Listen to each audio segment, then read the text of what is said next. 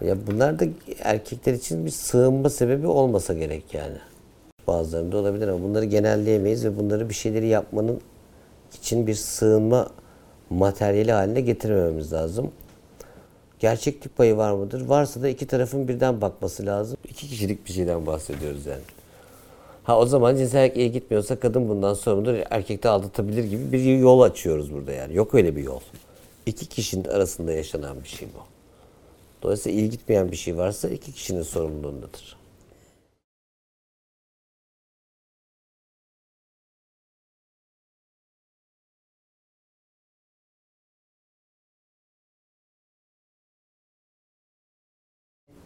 Ama zaten işte bu bize yüklenen, işte erkeğe de başka sorumluluklar yüklenir. İşte çocuğu şunu şuna yapman lazım, bunu yap, ben yapmam lazım. Bana da başka sorumluluklar yükleniyor, kadına da başka sorumluluklar yükleniyor.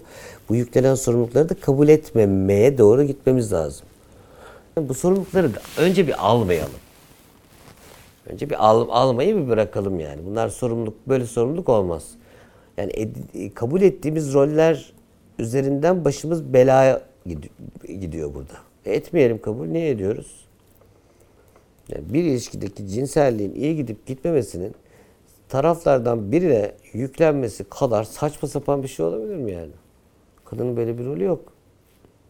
Kabul etmeyin diyorum. Aksi takdirde şunu yapmış oluyorsunuz yani. Bir yandan da adama bununla ilgili bir bahane de sunmuş oluyorsunuz. Sorunun içinde zaten kadını aşağılayan bir şey var. Sonra diyoruz ki ben niye aşağılanıyorum? Soru zaten oradan yürüyor. Böyle bir sorumluluğu niye alasınız? Bakacak abi insan. İlişkisinde cinsellik niye gitmiyorsa niye gitmediğine bakacak. Arzu etmiyorsa uzaklaşmayı, ayrılmayı da tabii ki öne koyabilir. Onun için öncelikliyse bu. Tabii ki koyar. Böyle bahaneler üretmeyelim yani. Bahaneler üzerinden mavra bunlar.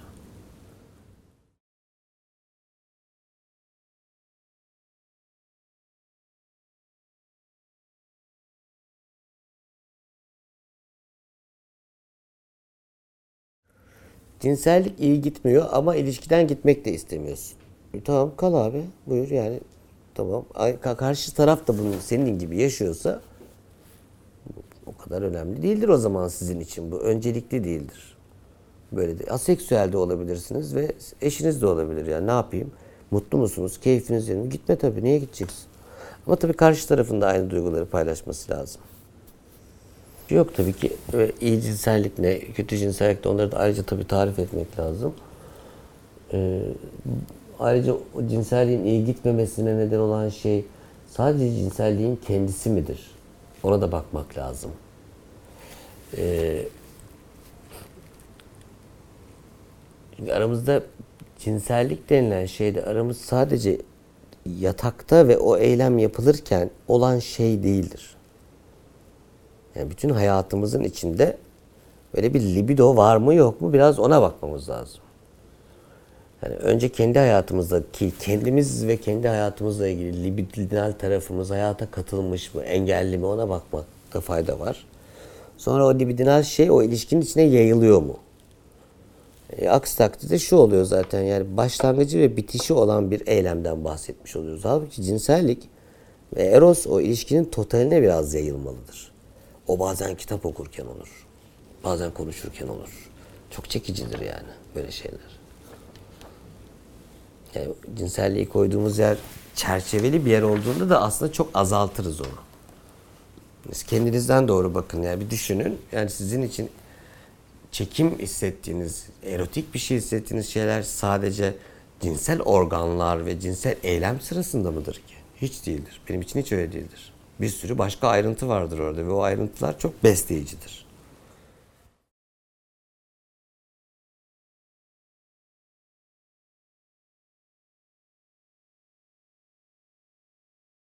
Heyecanı artırmaya yönelik şeylerden hiç bahsetmem. Saçmalamışsın. Bu benim lafım değil.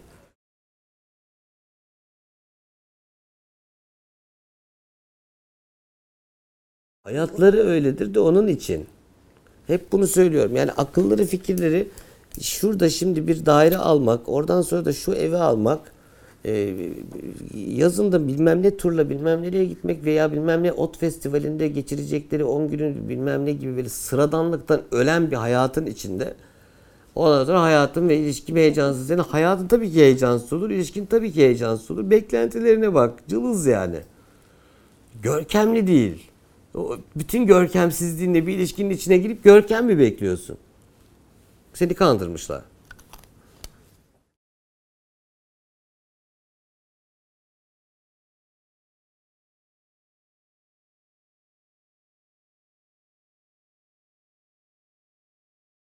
Yani çocuğun ilk doğduğu andaki kadının zorlukları, önceliğinin farklı olması falan gibi bir dönem buna yol açabilir.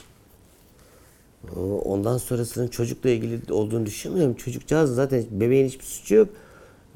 Aslında bir anlamda daha yaşamsal bir kaynak geliyor ve bu kaynak da aslında ilişkiyi besleyebilir ama o yaşamsal kaynağı sadece kaygıyla yaşıyorlar yani. Anne artık böyle çocuğunu sevmek, ben görüyorum bunu, çocuğu sevmeyi unutmuş.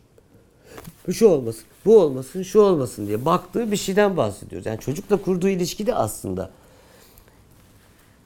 sevgi volümlü, eros dolu değil. Eros deyince aklınıza sadece seks gelmesin. Eros dolu değil çünkü kaygıyla bakıyor, performansla bakıyor. Ondan sonra hangi okulda okuyacak, hangi bilmem ne yapacak, hangi anaokuluna göndereceğim. Ondan sonra bilmem ne grubundan seninki nerede okuyor, benimki nerede okuyor. Bir takım rekabetler, bilmem neler. Yaşamsal değil bunlar. Yani hayatı hayat gibi yaşamayınca ondan sonra diyoruz benim hayatım niye coşkusuz? Hayat hayat gibi yaşamıyorsun çünkü. Malzemene bak. Bu malzemeyle ne olur ki? Yani bir takım plastik malzemeler almışsın ve evde çok sofistike bir yemek yap- yapmaya çalışıyorsun. Yapamazsın. Ondan menemen bile çıkmaz yani. Güzel domates alacaksın yani. Yani domatesin, biberin güzel olacak yani. Organik bir şeylerle olunca güzel olur, güzel kokar o. Plastik bunlar. Ondan sonra kesitsel olarak cinselliğimiz kötü. Kesitsel olarak cinselliğimiz kötü değil. Hayatınız boktan. Hayatı yaşayışınız berbat. Yani bu berbat. O da kötü olur. En fazla ne olur? İlk başlarda o onu elde edeceğim falan filan hallerinin olduğu sırada olan şeyler olur. Gerisi cılız cılız cılız.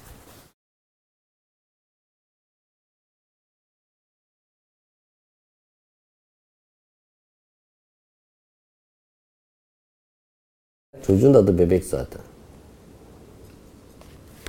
Eyvallah. Fenaymış. Yani bu e, bir de ünlüler yapıyor değil mi? Bilmem ne bebek. Ünlülerin çocuklarının hepsinin adı bilmem ne bebek. Ben ona çok gülüyorum. Diğerleri başka bir şey. Herkesin çocuğunun adı Ali, Ayşe, Fatma, neyse Merve olsun. Ve onlarınki öyle değil. Bilmem ne bebek, New York bebek falan diye isim olabilir. Her an karşımıza çıkabilir. Ama hiç Yozgat bebek de duymadım bak. Böyle garip yani. Ne demek bilmem ne bebek ya? Deliriyorlar bence insanlar. Bak ben sana delilik bunlar işte.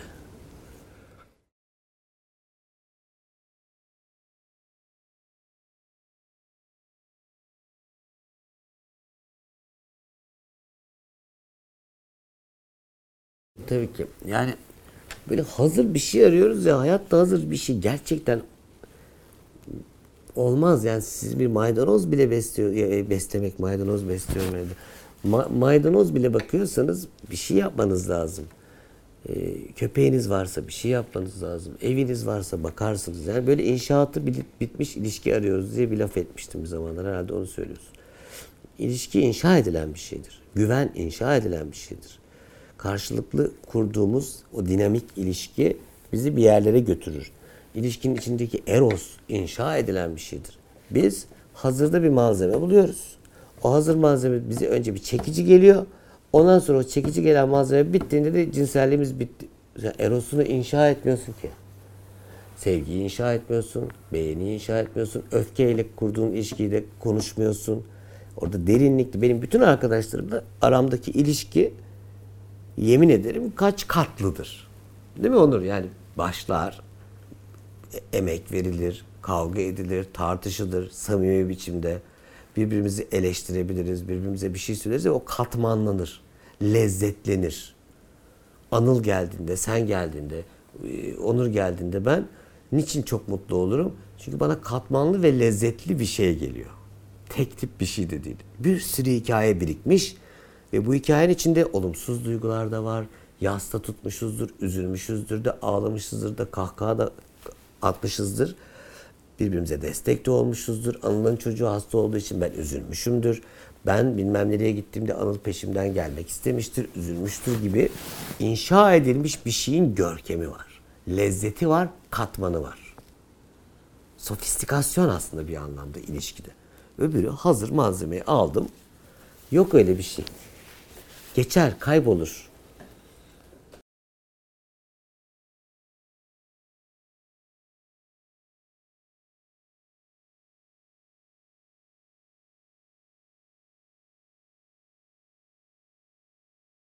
Yani hayatı böyle algılamak, böyle biçimlendirmek de çok katmansız bir şey.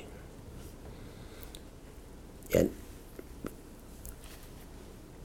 herhangi bir şeyle kurduğun ilişkinin tek katmanlı olmasından bahsediyoruz. Yani ben mesela sen geldiğinde sadece mutlu olmak istiyorum. Yemin ederim sen geldiğinde en az mutlu olmanın cümlesini kurmuş durumdayım şu an. Çünkü sen benim için sadece mutluluk vericisin demektir. Halbuki sen bende bir sürü katmanı olan bir şey oluşturduğun için o mutluluğun da bir lezzeti ve tadını alıyorum. Hüznünü de alıyorum. Dertleşmenin de alıyorum. Susmanın da alıyorum. Hayat öyle bir yer değil. Hayat kaygılı bir yer aynı zamanda. Aynı zamanda mutlu tabii ki. Ama aynı zamanda işte ölümlü olduğumuz bir yer. Hastalıkların olduğu bir yer. Yaşlandığımız bir yer. Başarısız olabileceğimiz, düşebileceğimiz bir yer. Ve çok lezzetli bir yer aynı zamanda da. Bütün bu düşmelerin de bir lezzeti var. Bütün bu lezzetleri bırakıp bir tane amaca kilitleniyorsun. O gelmez sana.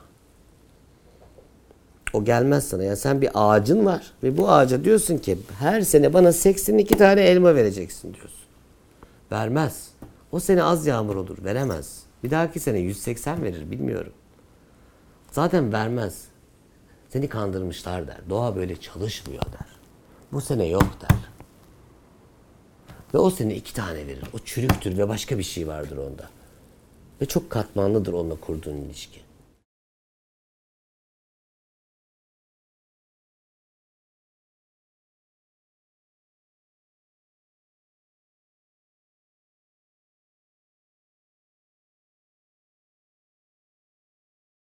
Ya tabii. Konu zaten bohem. Hep bohem.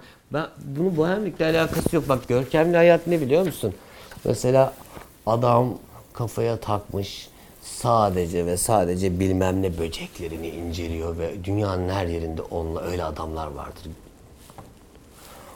Adam çok acayip yemek pişirir, adam çok iyi marangozdur. Konut kredisi çekme demedim. O konut kredisi amacın olmasın.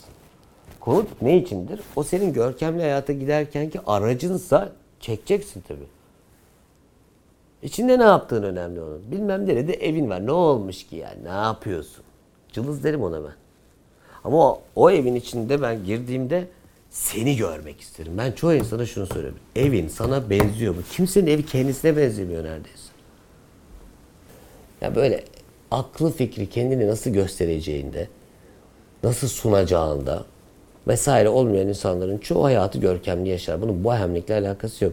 Oradan bana giyiremezsin. Acaba kabul etmedim yani.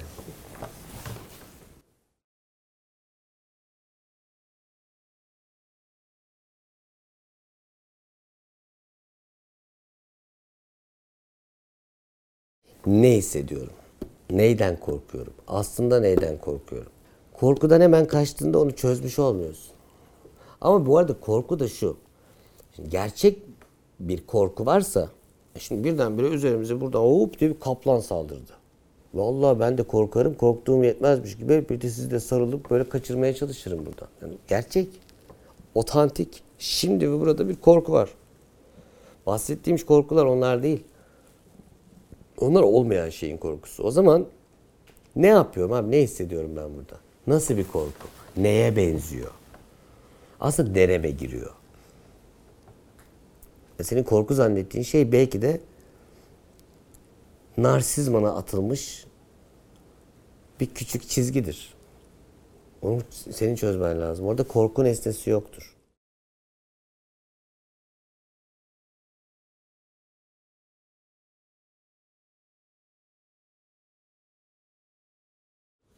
Okey. Buradan itibaren başlayacaksın abi. Ne hissediyorum ben yalnızken? Şimdi korkuyorum dediğinde yapacağın iki eylem var. Bir, orada titremek. İki, oradan kaçmak. Üç, bir tane birine gidip sana ilaç verecek. Halbuki orada senin çok temel ve derinlikli bir meselenin cevabı var. İlacı da verdim ben sana. Artık da korkmuyorsun. Örtmeyelim. Ateşini söndürmüş olurum. Ama asıl neyden korkuyorum? Ben o anda ne hissediyorumu derinlikli biçimde irdelemekten bahsediyorum. Bir soru değil. Ne hissediyorum? Neye işaret ediyor? Orada ne gibi geliyor? Başıma ne gelecek gibi geliyor?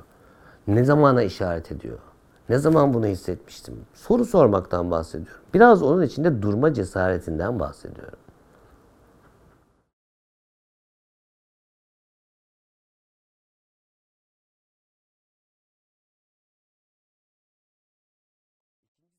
Meselelerin hepsini bir psikiyatrik sorun zannetme hali. La insanlık hallerinin hepsine bir tanım koyacağız. Sevgilim beni terk etti, hastayım mı? Her sevgilisinin acı, acı çeken hasta mıdır? Her fail edişimizde, her yere düşüşümüzde olan şeye hastalık mı diyeceğiz? Her korkumuza hastalık mı diyeceğiz? Her şeyi psikiyatrinin alanına mı sokacağız? Yok öyle bir şey. İnsanlık hali bunların çoğu bir yanıyla da. Demek ki bunları başka metotlarla da çözmeyi öğrenmemiz lazım. Yani şimdikileri bilmiyorum ama eskiden bir takım dergahlarda, mergahlarda oturup insanlar hemhal olup dertleşirlermiş birbirleriyle. Mesele çözerlermiş. Bu sadece psikiyatriyle, psikolojiyle, şununla bununla çözülecek bir şey değil. Hayat hali, hayat. Hayat. Hayatın kendine ait halleri var. Bunların hepsine tanı koyup hepsini söndürmeyelim. Hiç kötü hissetmeyelim olmaz. Hüzün yerli yerinde olduğunca çok kıymetli. Ama hepsini örtelim o zaman bunların. Hiç kötü bir şey hissetmeyelim. Yas dediğin şeyde çok yakınını kaybedersin. Çok depresyona çok benzer. Antidepresan alın. Yemin ederim mahvedeceksiniz hayatınızı. Çünkü o yası yaşamanız gerekiyor. Hep aynı örneği veriyorum.